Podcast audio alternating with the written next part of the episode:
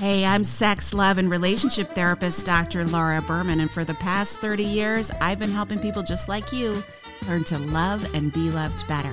Here on the Language of Love Conversations, I'm talking to some of the world's most influential and revolutionary experts, thought leaders, spiritual teachers, and celebrities about love, sex, and relationships from a mind, body, and spirit perspective. In that way, my goal is to awaken your mind, body, and soul. It's time to become fluent in the language of love. Barri Leiner Grant is the chief officer of the Memory Circle. So she left a career as a publicity and editorial stylist to become a full time certified grief coach. And she has married her love and passion and talents from her writing career with all of the work and all of the wisdom she's gained from healing through her own grief. And as a result, has become a guide for so many to tend their grief, as she calls it, to process loss of all kinds using all sorts of beautiful writing prompts and techniques and tools that we're going to share with you in this episode, including one that I'm going to do starting tomorrow morning. And I hope you'll join me. So sit back and enjoy this episode of the language of love, where we learn to process loss with beautiful writing. Let go of your judgments, let go of your ego, let go of being graded, let go of worrying if anyone's going to read it, and step into the creative process of healing from loss with writing. Barri, thank you so much for joining us. I'm really excited to have this conversation with you because I think it's going to help a lot of people who are struggling with loss. So thank you for joining us. Oh, it's so good to be here with you, as always.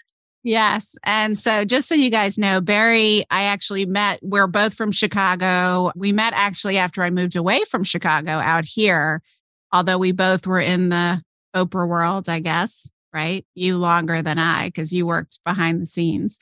But we were connected. I don't even remember who connected us but we were connected by some mutual friend. And this was before Sammy died or anything else. But you had been really and I'm going to have you tell your story in a second, but as a result of losing your mom and going through that grief, that had really opened a door for you to start and really a passion that's that's been a huge part of your work in the world. So I was wondering if we can just start there with the with your backstory and how you started to work with moving grief or moving through grief with writing, with community, and some of the other things that we're going to get into? Mm. You know, I lost my mother, Ellen, in 1993. And back then, nobody said grief, grieving. you just went back to work and got on with life. I have been writer in some way, shape, or form my entire life, whether it's creative writing or being a reporter for the Chicago Tribune. Like in some way, shape, or form, even in years that I did some publicity, writing was always integral. And it and it really helped me make sense of the world around me. And it was a way in which I I could express my feelings that in a way that felt very natural to me. And I know for some that's not always the truth. It's a struggle for some. Yeah. I'm such a words girl. Like the world makes sense to me in words. And when I couldn't make any sense of the loss of my mother, I really started writing about it and also did a little bit of writing to her. Mm. And because I had no real formal support, it was just my way. I had never read anything that said, oh, go journal. Like there's so much now that we have, even though, you know, we have more work to do in, in normalizing and bringing grief into the daily vernacular. I think it just helped me make sense of what was going on inside. And I would notice that if I wrote before bed, I would feel better about going to bed. You know, I was less anxious. I had a better sleep. It was like almost like moving what was on the inside to the page was like this physical movement that I experienced. Okay, so it was never cathartic, but it was never named for me. I didn't know the science. I didn't like I didn't know any any of that. It was just my way. It was just something that I had done and it proved helpful to me.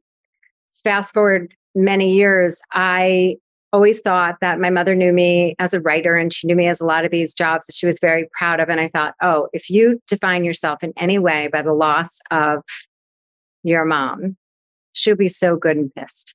I really, that was my story. Like that was definitely the story. And so I knew all these things, you know, I, I wrote books and I had a byline and I did all these things that I knew she'd be super proud of. And so I sort of stuck in that lane until I realized that I would connect with lots of motherless daughters in conversation. And in doing so, I just realized that we are so much more alike than we are different, especially in this season of loss, that there would be some daughter that would share something and it, a motherless daughter, and it would it would be so comforting to just know that you weren't alone.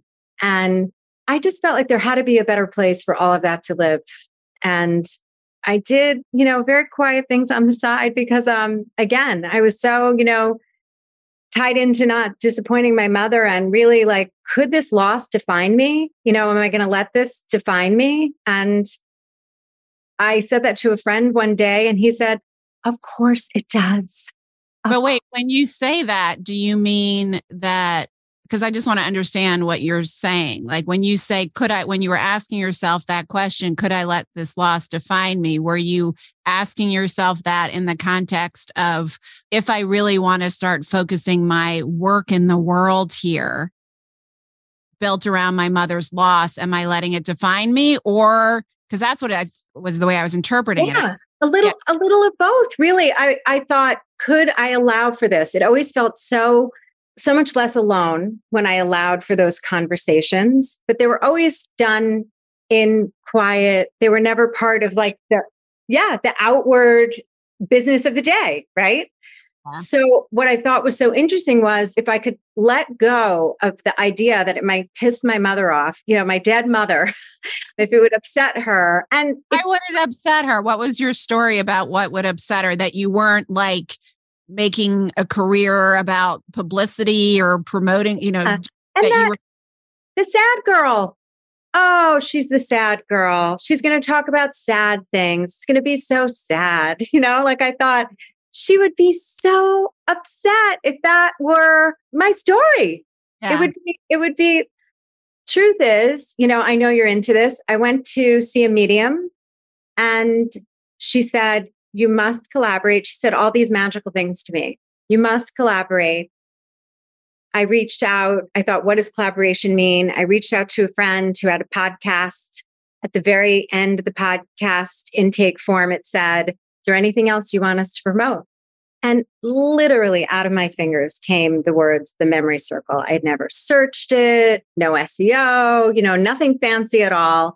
And by the time that podcast interview was in motion, the circle had formally begun. Okay. And I dropped the story sort of with the permission of this medium, who also said, as we were closing out session, those exact words don't make it sad. Yeah, that's, that's what I'm thinking. Like, grief is sad. I mean, loss is sad, but teaching and healing and working through grief, while there are obviously sad parts to it is not at all sad to me. I probably didn't know that then, but now I can talk to people about post traumatic growth for goodness sake and making yeah. a difference and you know exactly as you've done we we find meaning in all of it and so i needed the nudge that it wasn't something that would define me as sad or morbid or you know it was anything but in fact so many people say you know what you're pink grief you're like, they see hope, they see happiness, they know that on the other side of this and through, we're going to be okay. Yeah. We're going to be okay. There will be sad days. It might feel like a lot of ebbs and flows and an ocean of grief on some days, but we are going to be okay. And my the beauty of what I think I bring to my work is that I bring tools. Let me share my toolkit with you so that you have tools at the ready for what I call grief tending, that you can put some time aside every day to spend with your grief. Yeah. I love that idea, grief tending. And so define, we're going to get to that in a second, but, but define for us first what the memory circle is. Sure. So the memory circle is a place to sit shoulder to shoulder with others who have experienced grief and loss of every incarnation. And it's physically a circle in the times of gathering. And sometimes we're circles in the squares when we're on Zoom now, which came about in the pandemic. It is one on one grief coaching with me. It is being together in group. It is arriving in a writer's circle to process. It is even sitting with me and writing a eulogy. Mm-hmm. So again, to me, it's very natural to find words. And so sometimes that's in discussion, and for others, that's in writing. So it's ways of processing and using these tools so that we can be in a grief tending space. You know, I always say, you know, we need to weed it, we need to water it so that it doesn't grow up around us. And I think that is really how we gain control and power over. And it's remarkable to see people move through the circle, even in the wisdom exchange of meeting others who've experienced loss, especially when we're in group. Sometimes it's something that someone else says. Yeah, absolutely. That's, that's very resonant for me. And to watch the magic happen by just prompting the right queries and opening people up and making safe space. And I would say that's the feedback I get. There's nowhere to go most people say to me. There's nowhere to go. Sometimes it's a therapist's office, but it's rarely like a social occasion. Yeah. So they say there's nowhere to go. And I feel safe. I want to be somewhere where I feel safe. And people want to feel safe. And also, you know, and you referred to this earlier, every single one of us, where if you're an adult and even if you're not, you're probably grieving something, especially after the past four or five years. You know, you are You've had losses, you've had breakups, you've had deaths, you've had, and if you live long enough, every single one of us are going to lose people. And non death losses, something yeah. we don't even give ourselves permission. Some people write and they say, My DMs are full of people that say, I had a stroke and I grieve the person that I was and the person that I wish I could be, you know, the future that I imagine, divorce, incarceration. I mean, the it's endless, but we we feel like non-death experience is less than in some ways, and we don't feel as if we have permission to grieve. So a lot of circle is also permission granted. Yeah. Well, and it's also that most people just don't know how. And I love this idea of tending your grief like a garden that needs wit. Not that you're like letting it take over your life or giving it too much power over you or anything else. It's really just the opposite. It's about, it's like you said, so the overgrowth doesn't take you over. And also so that you can cultivate some beautiful buds out of there. Because in my experience, totally grief is a portal.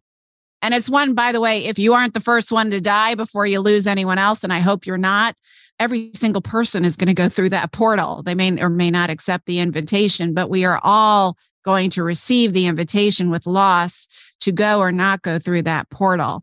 And on the other side of that portal is healing, is evolution, is gifts. There's a lot of pain. I'm not saying, you know, it's fun always, but there are so many blessings in it as well. And I think that's really like, that's one of the reasons I was so excited to talk to you because I think so often we see grief. And certainly this is when my mother died in 2011. My intention was just like to move through it as quickly and as painlessly as possible so that I could like start functioning again and get back to my life and live. As most of you know, for the past several years, I've been on a pretty intense grief journey, and it's been a path of healing. I've shared lots of that healing with you and lots of the healing resources that I've found. And I am so thrilled to announce that I am doing my first ever retreat for grieving mamas. So, if you or someone you love is a mama who has lost a child in any way, at any stage, at any age, I would love for you to come join me at 1440 Multiversity in the Redwoods near Santa Cruz, California for four amazing days of beautiful, uplifting community and healing. We've got David Kessler, we've got Paul Selig, we've got Katherine Woodward Thomas, we've got me, we've got body work, we've got organic food, beautiful rooms. Go to 1440.org. Check it out. It's right there on the homepage. I really hope you can join us. We love, you know, a to do list. Yeah can check the boxes and get back to the business yeah, of the day. I just wanted to be able to like move on with my life and not be in pain. And I did that as quickly as possible. And then, of course, within a year, I had breast cancer. it was a hot mess. And that was a big awakening for me on many levels, but especially about the toll that that grief, unresolved, unexpressed, unprocessed grief can have on you, whether it causes illness or staying stuck or chronic depression. I mean, it is not something, and obviously it depends on the loss, but for most of us, it's not something that you can not that you're going to die if you don't process your grief, but it sure as shit is not going to lead to a comfortable life, much no. less a happy life if you don't make room for it. And so that that's yeah, that's one of the things that I really wanted to process with you because I know writing is your passion and you use a lot of writing in your work and you talk about the tools. So let's get into some of those. And guys, you know, as you listen to this, you may be listening to this in the car or on a walk save this and try it. You don't have to do it right now, but try some of the things we're talking about because I think whether it's that you're working at using the grief of a breakup or a lost job or a lost opportunity or whatever, or the loss of a person in your life through death, I think you'll find it really, really valuable. So we're going to try to give you some concrete things to explore. I love that. You know, some people come to a page that's blank and it's daunting. The last thing that we need when we are trying to process grief. And everybody says, you should journal, you should journal. And the best of intention shows up with a big fat blank book. it's like just looking at an open road that you have no idea how to drive down. So, what I say is also keep beautiful words around you. So, keeping books beside you that are poetry books, perhaps a line of poetry will serve as a jumping off point. So there are beautiful poetry books, and I can share resources that we can put in the show notes the idea also that we can connect cellularly with our person, our body doesn't know whether our person is earthly or otherwise. So, a yeah. beautiful way to cellularly connect with our loved ones is to write to them. And I also say, allowing their voice to come through us in our writing. So, one of the prompts that I really love is to get very quiet and get very peaceful in our breath and our surroundings and ask, What would you have me know? Mm-hmm. What would you have me know? And be with whatever comes. I call it automatic writing. So this is no sentence structure, no grammar, no spelling. Take the pen or pencil. No editing. no editing. No editing yourself. Right. Let it go. And when you uh. first start doing it, by the way, you're going to be writing gobbledygook. Like it's a, I find, you know, it's not like you say, What would you have me know? And then you're like, Well, you need to know. You're like, No, no, it's a practice. It's yeah. a practice. This is a practice. Yeah. So even the discomfort sometimes of being with the less than perfect sentence structure of what's coming out with, of you, I say, allow that to be, which is also very relaxing. You can really reach a state of letting go. So, even the process, it's not the end result. This is not your memoir. This is not your story of your loss. No one's going to read it if you don't. No one ever has to read it. Some people have directives about their own journals, like burn the journals, you know? It can, the very act of writing by hand helps you reduce depression, reduce anxiety. As I said, sometimes writing before bed can help you improve sleep.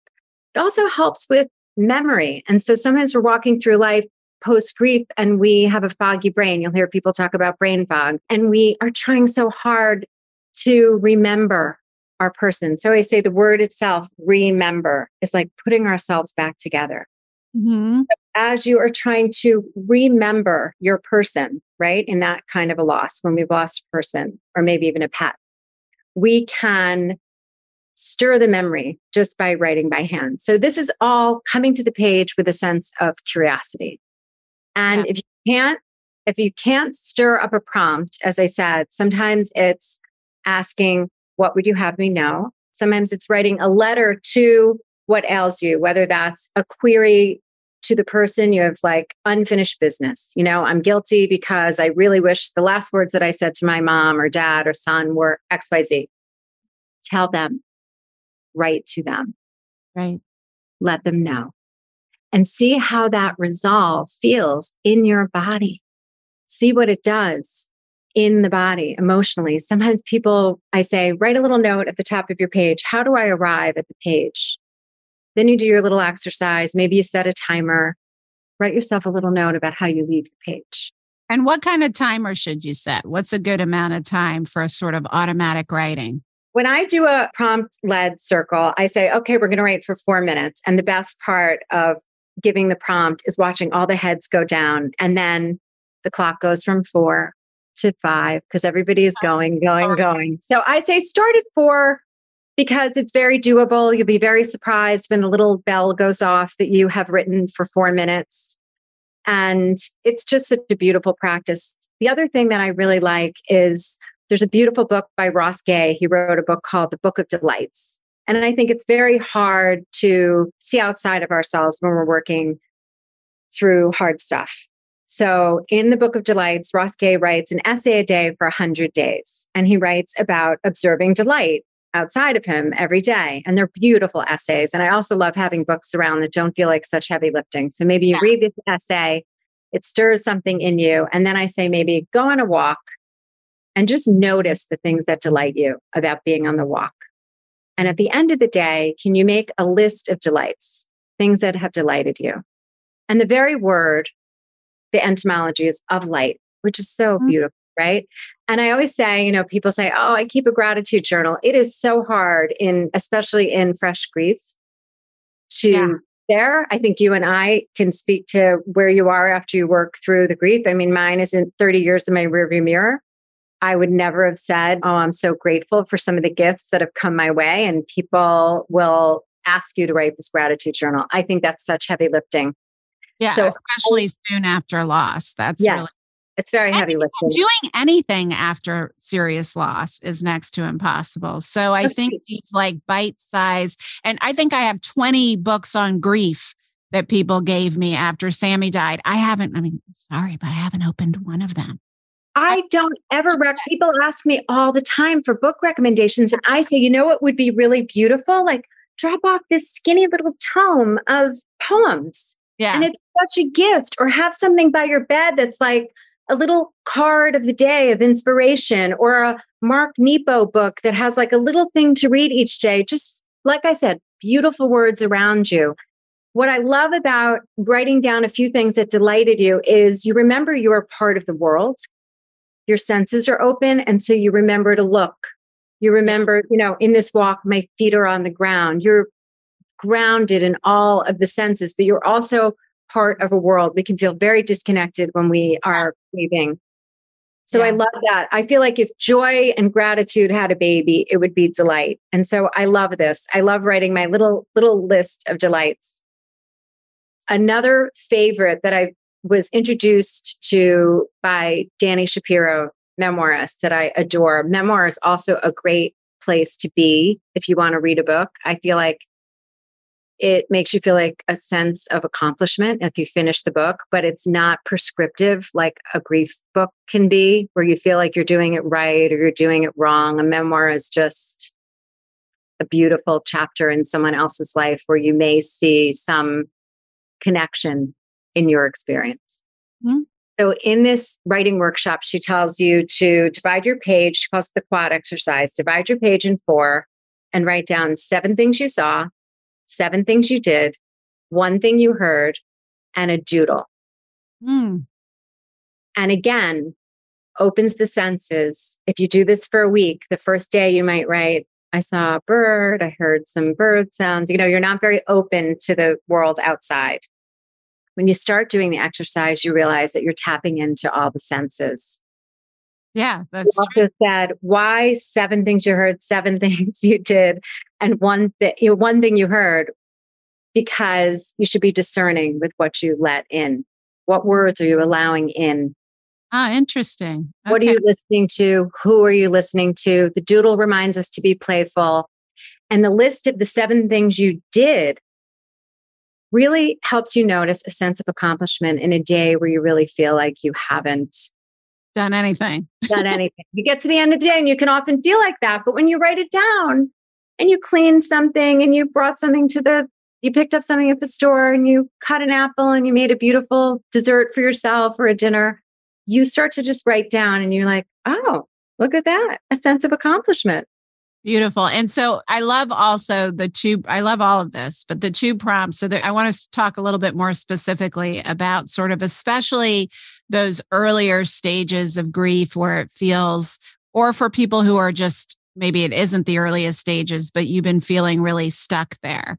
Because so often grief becomes very complicated and protracted when we aren't processing it and dealing with it. So there's thousands upon thousands upon thousands of people I talk to whose losses were years ago, but it feels like yesterday because they haven't really had an opportunity yet to start processing it. And one of the things that I love about the work that you do is that it gives, there's so many ways to process grief, obviously, but you really give these prompts and resources for for processing grief and loss with words I so, think it also taps the subconscious. I think sometimes we can't find words.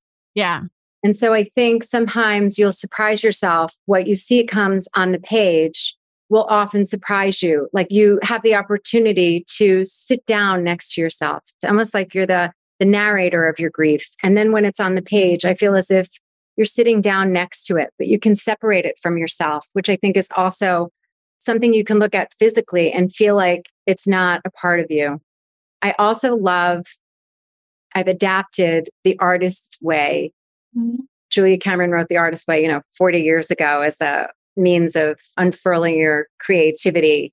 And I think her idea of writing three longhand pages upon waking, she calls them morning pages. And I M O R N I N G. I call them morning pages M O U R N I N G. And I like the idea upon waking, writing these because Cameron says our ego wakes after we do. Mm-hmm. So that little edge of dreamy state when we wake, if we just go straight to our notebook and just write three longhand pages of the day, the first page and a half always sound like whining, complaining, muddy, muck. And then all of a sudden, I feel as if it unfurls what I call the Windex of the day. There's like a clearing and a cleaning, and everything that was inside is now suddenly on the outside. And it is such a beautiful way of clearing. And also, we don't go straight to our phone, we begin in quiet. And all of those are so soothing. Yeah, and so good for you. I mean, I'm going to do that actually because I've been waking up, and I think this happens for a lot of us for a lot of reasons, but especially with grief. I have been waking up with uncharacteristic anxiety, you know, and this happens a lot in grief. It's interesting that it's happening for, I think there are lots of reasons it's happening for me now, but it certainly happens for me and has happened for me after in those months, especially immediately following a huge loss, where you wake up and there's that sucker punch to your stomach where you're like, holy shit, this really happened. Holy shit, that person's gone, or holy shit, this relationship is over. Like it's, you wake up to the reality when you open your eyes. It's uh, like Groundhog Day. You're like, and again, and, and again. again. Yeah. yeah. And in the beginning, that's happening every hour. It's happening all the time, right? But then eventually, you'll when you it happens for a while. I find when you wake up. And now that I'm not getting the sucker, I'm not, ha- you know, that doesn't happen. But I wake up lately with a knot in my stomach and this feeling of like anxiety, like something bad is happening or going to happen or whatever. And I don't know if it's what I'm dreaming or it could be a million things. But I love this idea that you're describing because I can totally see that. Like, if I were just to grab my journal and just be like, holy shit, I feel like crap. I'm scared to death, blah, blah, blah, and just like barf it out, eventually that shifts. And it is so subtle and so magical. And I say to people, just be curious. Just yeah. be curious. Come to the page with no expectation and try it for a week. That's all I ask. Try it for a week. And all just right, we're going to do this together. Three pages of morning stream of consciousness, handwritten right upon waking, whatever wants to come through. Let's do it. Let's do a challenge. Seven days all together. All right. We're doing this, guys. I'm doing it. You can do it with me. it's a good one. And I, and just as you were saying, the sentences that you were just saying aloud, those yeah. are the ones that can you imagine if you didn't put them on the page that you would be carrying them with you oh, all yeah. day long. I lie there in bed. I start like trying to transmute it. I start grounding. I open my heart. I call God in. I'm like, okay, I don't know what this is about, but like, I'm just going to put this in the violet flame. I'm going to open my heart. I'm going to call in optimism. I'll like do this whole routine with myself, which does work, but I, I like this idea. I'm excited to try it. I'm glad. I'm glad. And it's a beautiful practice and it also is nice to have this portal. Yeah. It's a beautiful place to just be able to put it down. And I think when you start to see the effects, I always say it's hard not to keep doing it. It's hard, it's really hard not to. Because it's so helpful and it makes you feel so much better. And I will say this because these guys know that I I go to the woo woo land real quick and I welcome the woo woo and I love the woo woo. But when you were talking about automatic writing and what would you have me know? Those of us who want to connect with the other side or get wisdom, even if you haven't lost someone who's no longer here, but maybe you want to connect with your higher self or your angels or your guides or whoever, automatic writing is a beautiful way to do that. And I have found that Sammy, when I take the time, and like I said, for the first page or two, it's gobbledygook. Like I'm just sort of writing and I the don't even silt. I say it's like the silt. Okay. inside. I, like I say that gobbledygook. Gobbledygook. It's like you you take a snow globe, right? And that's how you feel in the morning. You're like a shook snow yeah. globe and all that silt is whining. And so all that goes to the page. And when yeah. that clears and settles and you have that all out, it's like what reveals itself. And by the way, guys, that is what anyone, and you've probably heard my conversations with some of my friends who are channels. If you ask any psychic medium or channel, like, how does one learn to channel?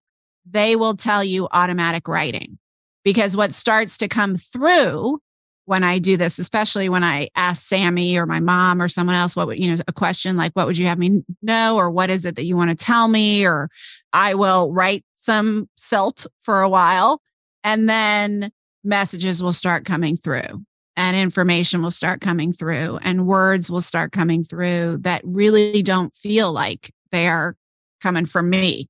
Yeah. Um, they're coming through me, not through from you. Me and a lot of people will say like entire books come through them entire songs come through them. And i i'm with you. I believe that to be the truth. I also like the idea of writing to your problem. Yeah. You know you, you wake and let's say you're griefy about something. I say you write to the problem or you write to little laura. Lowercase laura needs some mothering today. You know what would you write to her to soothe her so yeah. it's using it as a tool in so many ways. And I love the idea. We all know how to write a letter. We all know the format of a letter. So to the loved one, to a friend you're having beef with that you feel really, they might be alive, but you're very griefy over the loss of the friendship, write the letter. If you have something that feels like there is no resolve, but you need to move it through you, I say after the piece of writing is done, burn it, put it in water, and rip it up in a million pieces. You know, you can also get rid of it and physically see that you have released it from your life and let it go. Put down what you need to say and then you've released it. Maybe it's a letter you'll never send, but it has, you've moved it through you. Yeah, I think that's beautiful. And it's important for you guys to know that, like, you do not have to be a writer. You do not have to know grammar or spelling or be eloquent or be a decent writer. It doesn't freaking matter. It's just the act of doing it. So I love this. I love this whole conversation. Where can people learn more? We're going to put all everything in the show notes. But what if people want to learn more about your offerings and what you do? Where can they go? I'm at thememorycircle.com and I'm on Instagram at the Memory Circle. I will often pop up like a little IG live and invite us all to write together. A lot of free opportunities to write with me. I love to share these prompts. I love when you share your writing back to me. Sometimes something will reveal itself and somebody will send me like one juicy line that came through and yeah it makes me so very happy. And again, for many of us, because we don't deem ourselves a writer, we feel that this is counterintuitive. And exactly as you said, please give yourself permission to just be with the writing. Yeah. If you're writing, you are a writer. That's what I say to people in circles. So we just start with three handwritten pages a day in the morning when you first wake up, ideally, before you yeah. get bed, make your coffee, turn on your phone quiet and be with quiet. Don't, we don't look at our phone. I say permission to pat in and get like a warm cup of something and sit down with your notebook and maybe even light a candle and just be with the quiet. Sometimes I pat outside and just get my feet on the ground in the grass and I bring my journal outside. I'll start procrastinating and looking at my phone. So I'm not even going to get out of bed. Yeah. I'm perfect. put on my glasses and pull out my journal and go. And get curious also about what Julia Cameron says about the ego, because I love the idea when I write, and I don't know the science where, she, you know, I can't find any juicy science to back what she's saying, but I, I believe. And it is really interesting what comes when you are judgment free. Yeah. Yeah. No, absolutely. There's freedom there, right? And so we all have these judgers, whether it's our own judgment, which is always just internalized judgment from a million different people that teachers, parents, whatever, friends, whoever, people who rejected us or made us feel small or made us feel stupid or whatever that thing is, right? Like all of those are irrelevant. Nobody is grading this. Nobody is reading this. You don't even have to read it back, although you may want to. Um, I'd say a shorthand that's kind of nice if you really don't want to be with the words again, because sometimes it can be painful to reread something. Make a little asterisk as you're cruising by. If something is like, feels like, oh, you know, if you get one of those moments where you're kind of like inspired, whether it's an asterisk or a circle or whatever, but keep going. But I love just taking note of those. And so then if you want to revisit, you're not running through pages and pages of. You just look for the parts you've marked. Yeah. I do that when I'm doing therapy when I'm making notes when I'm with my clients and I'm like, oh, that's an important thing, or that, you know, I'll make a little asterisk because then the next time I quickly look through my asterisks is I don't know what the plural is of asterisks, but um, but, but it's the same thing. I like that. Yeah, um, it's good hand for you to just to just recall what came up, and I think that I don't know. I just love it. I always feel like it's the voice of the narrator without the inner critic shouting over your shoulder. But you are the narrator of these, and it's very empowering. And like I said, sometimes it's nice also to date the page so that if you ever do want to go back, you just sort of know where you were in time and feel yeah, really. I always date. I like the dates. That helps. Beautiful. This is such good advice. Great tools. I would love for you guys to try this, all of these tools with me and let us know how it goes. And check out the memoryscircle.com and Barri's work and keep us posted because Lord knows we're all in this together and we need all the tools and techniques that we can to stay tapped in and tuned in and and gardening and tending our emotions. No weeds, no weeds needed here. Beautiful. Thank you, Barri. Thank you.